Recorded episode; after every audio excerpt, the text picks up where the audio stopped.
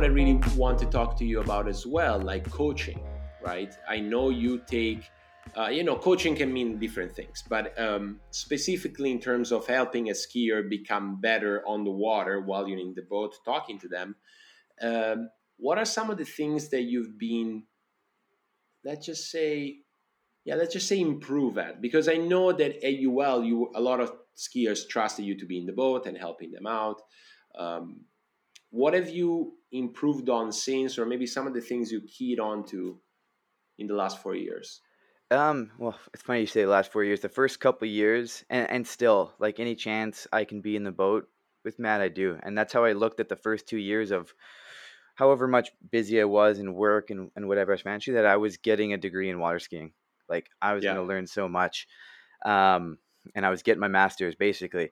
And, I think it's the things I've grown on are I think having a system, and I think it's understanding root causes of technique things and what they are, and really taking the time and understanding each athlete, one-on-one, what they're, recognizing things quicker from when they walk out of their car and watching them walk down to the dock, or how they put their ski on, all those different things, and recognize those things really, really quick. And another thing is the work ethic of a coach and what it should be to be a professional coach. And that's something I had learned from Matt when he was still coaching us and coming up to Canada a little bit in the summers and things like that. And fourth is probably communication, how to speak clearly, which is still, I'm actually not a great communicator through text, email, even phone calls. And it's tough for me, but have worked at it. But yeah, I think it's understanding each athlete and not what they say they are, or what they want, but knowing why they're there. What do they really want to accomplish, and how can I help them do that? And kind of coaching off principle more than theory or anything else like that. What do you mean? That's an interesting, coaching by principle as opposed to theory. So develop on that. I guess on a technique standpoint, right? Like people like to talk about theory, the theory of this, the theory of that, but maybe law is a better word, or principle of what if this happens, what is the result? And we know a lot of those things. And so instead of, hey, in theory, if you do this, then this might happen, and we can move this way and that way. But what are the handful of maybe basic water ski fundamentals or principles or laws that if you do this, this will happen. If you don't do this, this will happen. And not getting so lost. And it's a balance, I think, of, the idea of kind of question everything and always be open and evolving and always learning, but having sound principles that everything we do is based on, that this is there. You can't question this. If you do this, this is the result. And you can look on any top skier or any of this, that this is something that is there. Yeah. It seems, wow.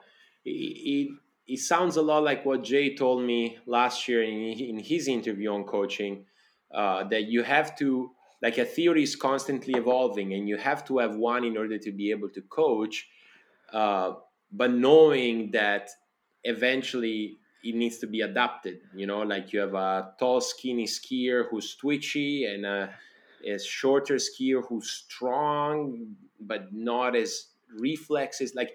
And how do you maintain those fundamentals with these two completely different athletes in front of you?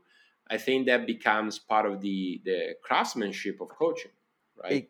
Exactly, right? And whether it's tall and short or whatever it is, or athletic awareness or ability and different things of balance and all those kinds of things. And every person is different and everyone's going to ski slightly different. And how do we not take them and shove them in a box, and this is the only way to do things, but okay, there's 3 or 5 things that we know you have to accomplish, and how do we work within those principles or those laws or those facts and fit everything else and adapt for you to still accomplish those things.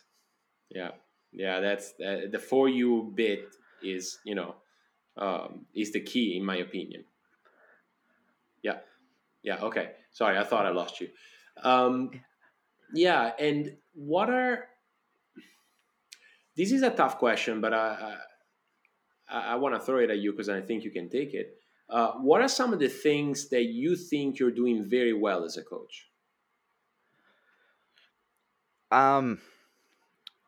I think,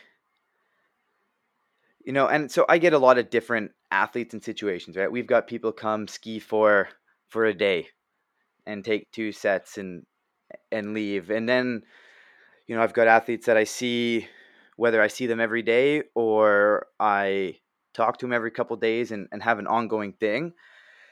Honestly, I don't know if it sounds corny or what, but with all those athletes that I work with regularly, I think they all know how much I care. Mm-hmm. And that I'm there to help. I will tell them what they need to hear, sometimes not what they want to. But know that I'm in it with them. They're not alone. I can't do it for them. But they don't have to do it by themselves.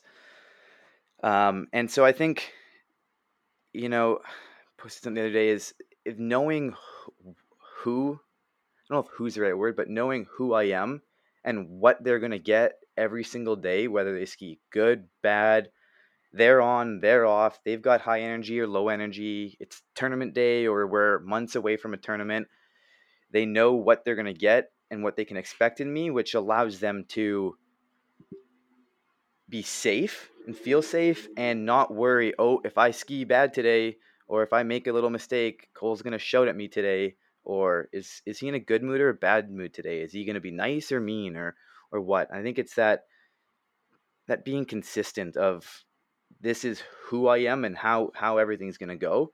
Are some days going to be tougher? Yeah, but I care and I'm going to be consistent day in and day out.